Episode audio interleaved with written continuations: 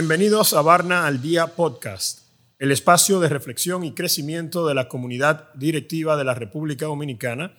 Les habla Eric Moreno desde las instalaciones de Barna Management School. Hoy tenemos como invitado al profesor Martin Schleicher, quien es profesor del área de Marketing e Innovación de la IAE Business School en Argentina, de la Universidad de Columbia y de otras escuelas de negocios en Latinoamérica. Los temas que les interesan están alrededor de la innovación, creatividad, consumer insights y marketing estratégico. Bienvenido, Martín, a este espacio de Barna al Día Podcast. Muchas gracias, Eric, y muchas gracias por la invitación. Bueno, para nosotros es un placer tenerte desde Argentina, ¿no? Compartiendo con nosotros este podcast sobre un tema muy interesante, tanto para las empresas ya establecidas, corporativas, como también para los emprendedores, donde se habla mucho de temas de innovación. Antes de iniciar directo con las preguntas a Martín, quisiera poner aquí en el foro una definición de innovación de las tantas que hay alrededor de este concepto. La innovación es la aplicación de nuevos conceptos, productos, servicios y prácticas con la intención de ser útiles para el incremento de la productividad y la competitividad. Es importante de este concepto que quede claro la palabra aplicación, es decir, debe tener un impacto a lo interno o externo de la organización y el mercado. ¿Qué comentarios puedes hacer alrededor de esto, Martín, del concepto fundamental de la innovación? Eric, yo tomo... Hay probablemente tantas definiciones como seres humanos de innovación, ¿no? Y es una palabra muy utilizada actualmente y por momentos demasiado utilizada, mal utilizada incluso. Lo que más me gustó de la definición que trajiste hoy es la palabra aplicación, ¿no? Muchas veces la innovación está relacionada con la capacidad de pensar distinto, con la capacidad creativa del ser humano, con la capacidad de conectar cosas que por el momento estaban inconexas, ¿no? Y la capacidad del cerebro, un poco lo que se le decía un poco a Steve Jobs en su momento, esa capacidad de cosas que para nosotros en el cerebro están no conectadas, es esa capacidad de unirlas, ¿no? Y tener esa visión. Pero todo eso es muy lindo y muy romántico, pero si no tiene una aplicación para mejorarle la vida a algún usuario, a algún ser humano, en muchos casos es un consumidor, ¿no? Una aplicación comercial. Pero si no llegamos a ese momento, medio que no sirvió para nada todo. Con lo cual, eso de la aplicación, que lo remarcaste dos veces en la definición, me gustó mucho porque estoy muy de acuerdo con esa frase.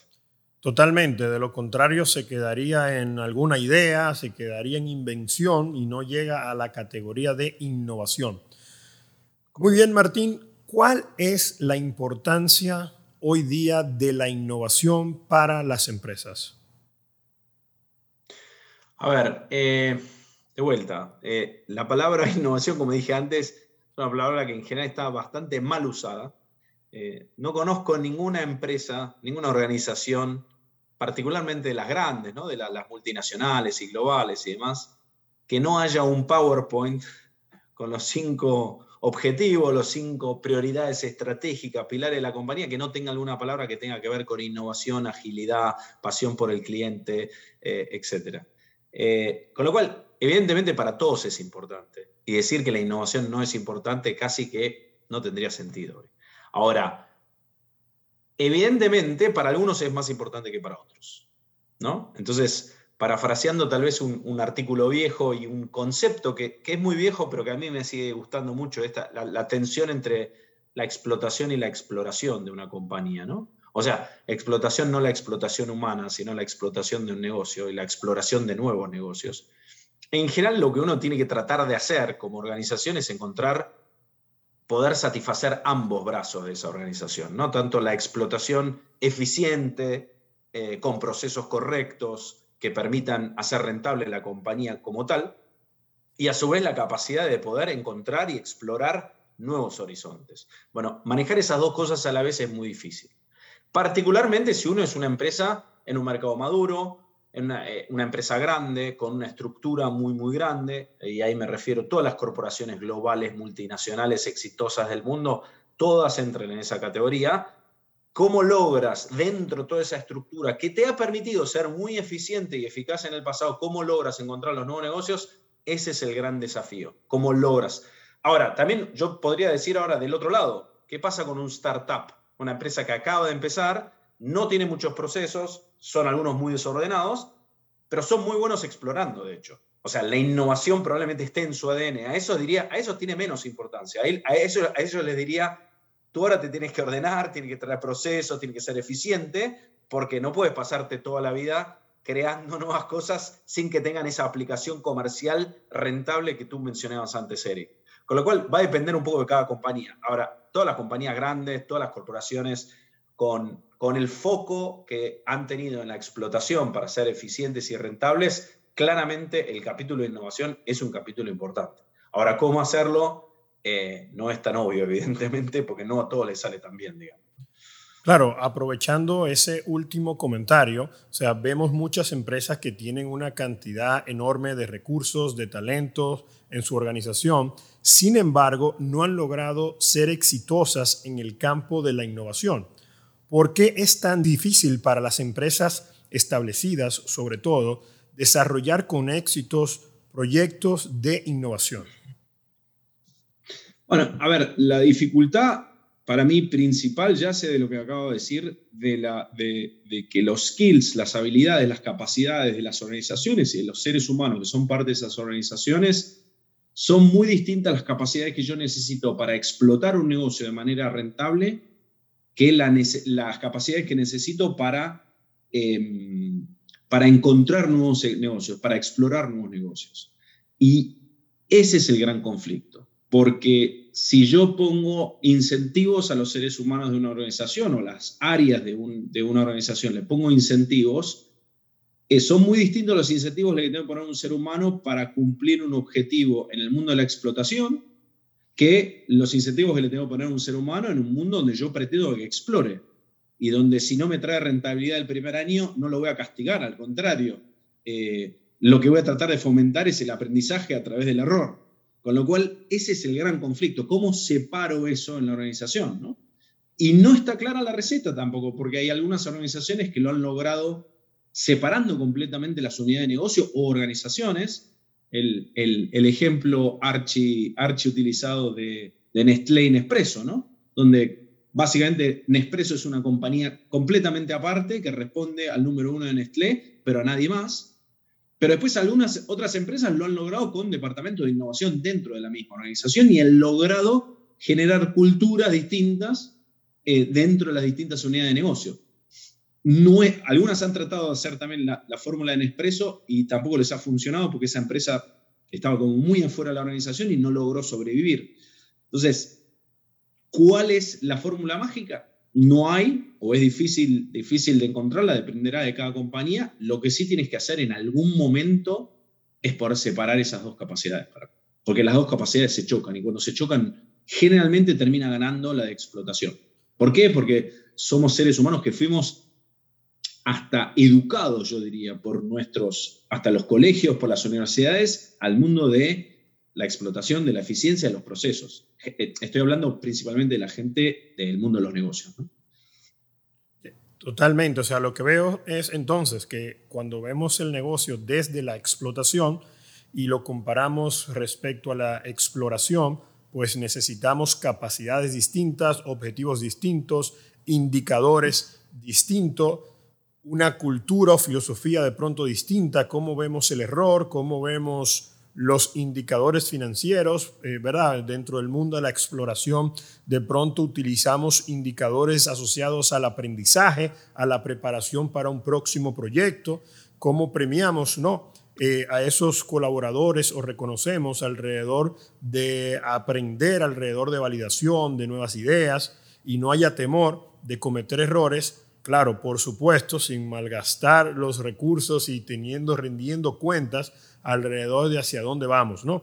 Pero evidentemente el enfoque comienza incluso en la alta dirección de tener esperanza o expectativas distintas de la explotación y la exploración, ¿no? Cuidado con los indicadores financieros en el mundo de la exploración para que no nos maten las ideas en sus primeros 3 meses, ¿no? De alguna manera, mencionarlo por ahí. Y cómo se pudiera promover la innovación dentro de las empresas, ¿no? Sabiendo que es un objetivo necesario para la sostenibilidad de la empresa en el mediano y largo plazo. ¿Qué buenas prácticas se pueden implementar? ¿Qué aspectos han dado buenos resultados? ¿Qué podemos comentar alrededor de eso, Martín? Bien. Bueno, acabas de decir varios de ellos, así que no sé si voy a ser tan creativo, pero, a ver, es difícil encontrar una receta, como decía antes. Cada uno tiene que encontrar su propio camino. Sí hay varias cosas que han mostrado su éxito, ¿sí? Y voy a tratar de decir, al mencionar algunas de las que yo creo que han funcionado y tratar de ser lo más específico posible.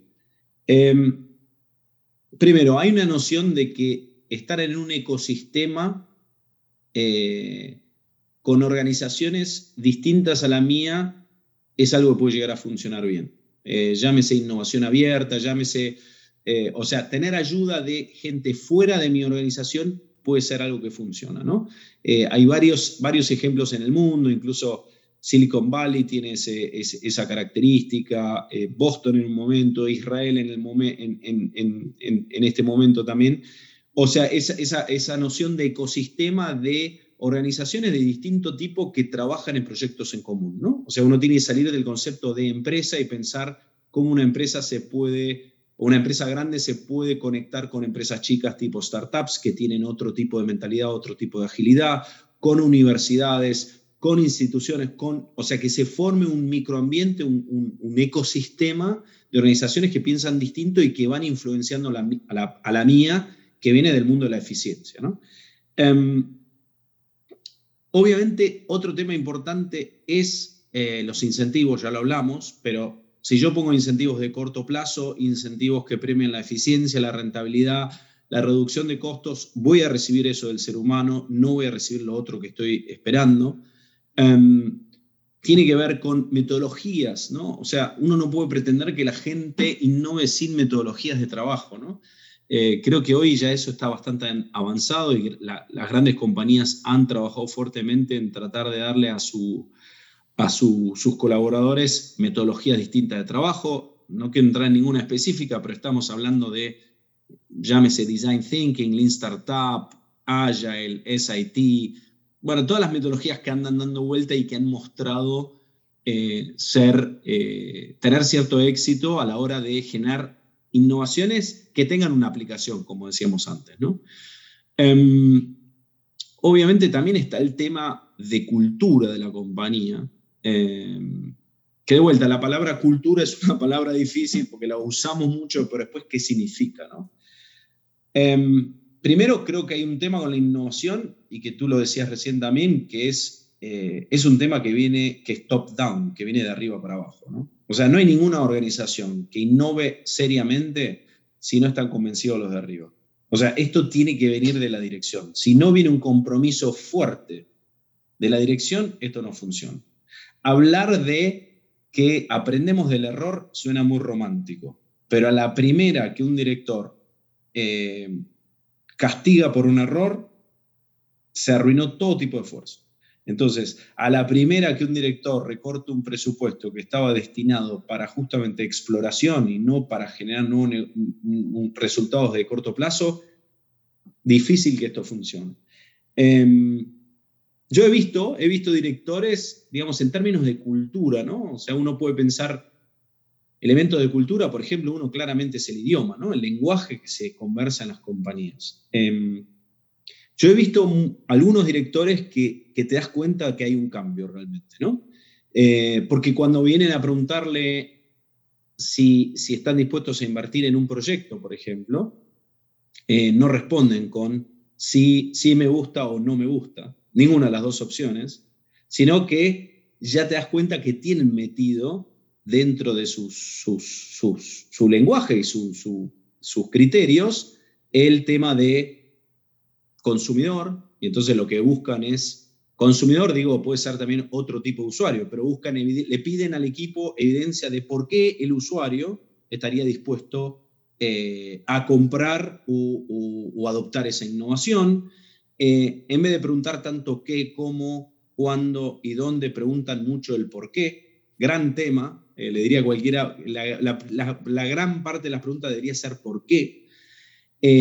Piden que las ideas se experimenten. O sea, esta parte no es no me gusta o sí me gusta, sino es tráeme evidencia por qué esto podría funcionar a través de un experimento, por más simple que sea. Y tienen esa mentalidad que decíamos recién de inside out, ¿no? De estar pensando de afuera para adentro y no de adentro para afuera, que suena muy bien, después es difícil también de hacer, ¿no? Y también este concepto de agilidad, ¿no? Agilidad en la toma de decisiones.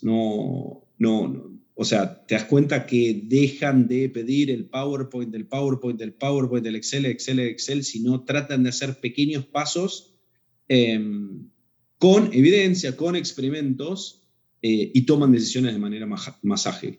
En vez de 3 años más tarde, después de hacer un análisis fenomenal, llegar a la conclusión de que no funcionaba o no funcionaba de esa manera y habría que haber ido de otra manera. Entonces, bueno, yo creo que ahí hay muchos elementos para adoptar, ¿no? Claro, ahí Martín, tomo algo asociado al rol del directivo en cambiar sus preguntas del qué, cómo, cuándo, ¿no? Ese 5W más una H, ¿no? El qué, cómo, cuándo, esos planes, a un enfoque de por qué que busca de alguna manera entender los procesos de desarrollo de innovación desde la ignorancia, ¿no? Desde el aprendizaje. Uno de los grandes errores directivos es entender que todo lo sabe y que conoce el mercado y que si haces X ocurre Y, ¿no? Y los procesos de innovación exigen enfocar el mercado y los descubrimientos y los experimentos desde la ignorancia, ¿no? Para preguntar ese por qué. A ver, tú mencionaste, Martín, algunas metodologías y me gustaría que así a modo muy cortito nos cuente qué diferencia una de la otra, ¿no? Porque de pronto la gente ha escuchado Design Thinking, la gente ha escuchado Agile, pero así rapidito, ¿qué diferencia tiene una metodología de la otra o qué le pudiera aportar una u otra a una empresa? Sí, a ver, yo de las 3 más grandes que se hablan hoy, Design Thinking, Lean Startup y Agile, yo voy a ser muy franco, yo creo que son primos hermanos muy parecidos y que tal vez le ponen un poco más de foco a una parte o a la otra. Creo que por lo menos hay 2 o 3 cosas claves que tienen las 3 metodologías y que eso es lo que más me importa a mí. Que no importa qué metodología utilices, que tengas esas metacompetencias, como a veces se las llama. Una es que todo esté centrado alrededor del usuario, ¿no? Eso es algo que tal vez trae originalmente el Design Thinking. Todas las metodologías de alguna manera están centradas en el usuario. De vuelta, fácil decir, no tan fácil hacer. Mi consejo ahí es entender las verdaderas razones de por qué los seres humanos hacen lo que hacen. Y fíjense que elegí a propósito varios términos en lo que dije. Ser humano, no hablé de consumidor, las verdaderas motivaciones y el por qué. Hablo de lo que la gente de marketing en general llama como insights, ¿no? Y en el fondo son las tensiones de los seres humanos y cómo las innovaciones tienen que salir a buscar resolver esas tensiones. En general nos enfocamos mucho más en el qué, en la necesidad del ser humano, y yo lo que te invito de alguna manera es a responder el porqué, las motivaciones de los seres humanos y las tensiones que tiene ese ser humano, ¿no? Las necesidades son fáciles de entender, las motivaciones profundas de un ser humano no son tan fáciles. Y muchas innovaciones vienen por entender eso. Y el segundo elemento es el de la experimentación, ¿no? Y de vuelta, la experimentación no es probar. A veces la idea es, bueno, vayamos a probar. La experimentación tiene que ver con un diseño, tiene que ver con una hipótesis, tiene que ver con definir una métrica por adelantado y si no cumple esa métrica, cambiar las cosas. No es salir a buscar respuestas nada más sin ningún tipo de hipótesis, digamos, que es lo que muchas veces hacemos, ¿no? Salimos a probar algo y, bueno, yo creo que funcionó. ¿Y por qué? Y porque la gente le gustó. ¿Y por qué le gustó? ¿Y cómo me diste el gusto? No, porque le preguntamos de esta manera. Y era esa la manera. O sea, a lo que voy es un experimento, hay que saber diseñarlo, hay que armarlo concienzudamente, hay que tener plan B si funciona mal y hacer los cambios. Y esa habilidad de experimentar, cambiar lo que haya que cambiar y volver a experimentar y probar y demás, no es para nada obvio. Con lo cual, esos dos elementos para mí son los dos claves de todas esas metodologías, digamos, ¿no? O sea, tener un claro entendimiento del usuario, de la persona a la cual yo le voy a resolver un problema. También tener antes claro el desafío del proyecto, de lo que queremos resolver, que va a estar relacionado con el usuario, y la parte de experimentación. Después, en el medio hay distintas metodologías para lo que es lo que llamamos la divergencia creativa y después la convergencia creativa, ¿no? Que son dos habilidades muy distintas.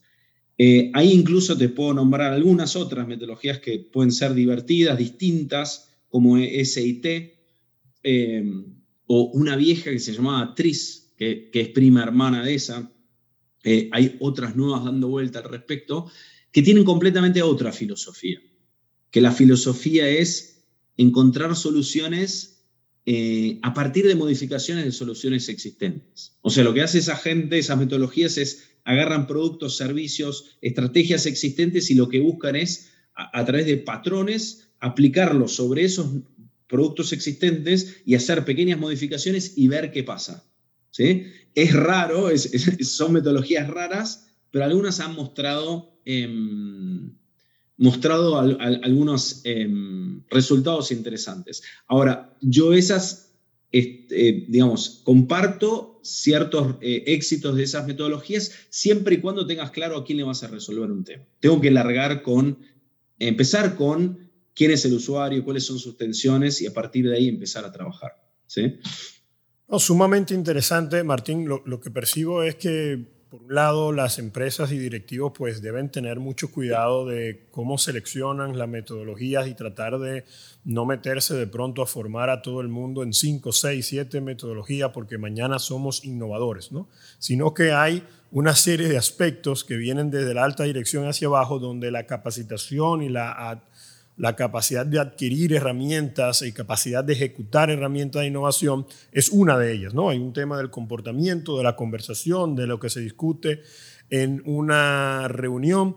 Me parece también que es importante entender la estrategia de la organización en el sentido de si a dónde apuntamos, si a pequeñas innovaciones del tipo marginal, si andamos buscando innovaciones más disruptivas o radicales, pues en función de eso, pues también de pronto elijo qué tipo de metodología, qué tipo de enfoque, de observación hago para obtener esos insights del consumidor, ¿no? Y hasta de hablar de la capacidad financiera de la organización para poder financiar proyectos de innovación radical, hasta qué punto pueden invertir muchos recursos alrededor de eso, ¿no? Pero me parece muy interesante, Martín, las herramientas que nos has mencionado, así ya porque el tiempo ahí se nos agota un poquito, Martín, quisiera preguntarte si hay alguna recomendación o buena práctica, porque nos queda claro que para competir en el mundo actual, donde hay tantas startups, donde hay tanta gente mirando el mercado para lanzar productos y cerrar brechas que están creando los desarrollos tecnológicos, pues debemos tratar de mantenernos competitivos en el mercado. ¿Algún comentario o buena práctica que nos quieras dejar para los oyentes de este podcast alrededor de la innovación?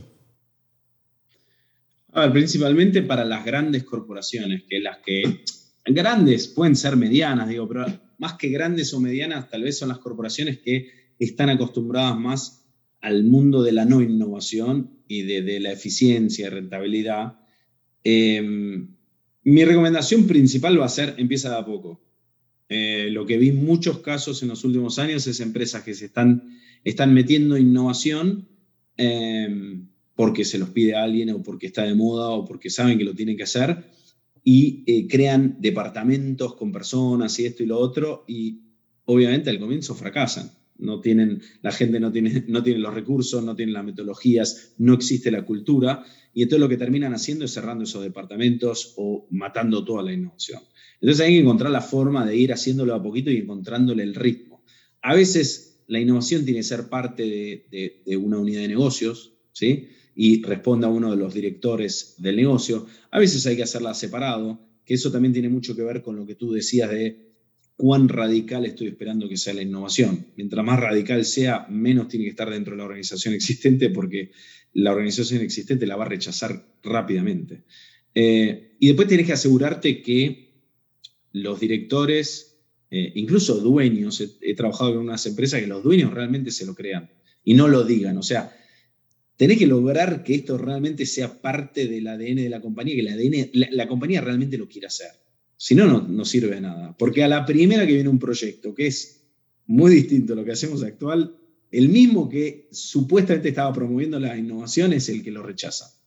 Entonces, no es obvio, no digo que sea fácil, pero tenés que lograr que la primera plana, sea quien sea, esté realmente convencida de esto, o sea, que esto sea realmente estratégico, sea prioritario para la compañía, que no se golpee a los proyectos, no se maten a los proyectos porque no cumplieron las métricas típicas del negocio, y empezar de a poco. Empieza de a poco, haz un pequeño paso, si eso funciona vamos al próximo.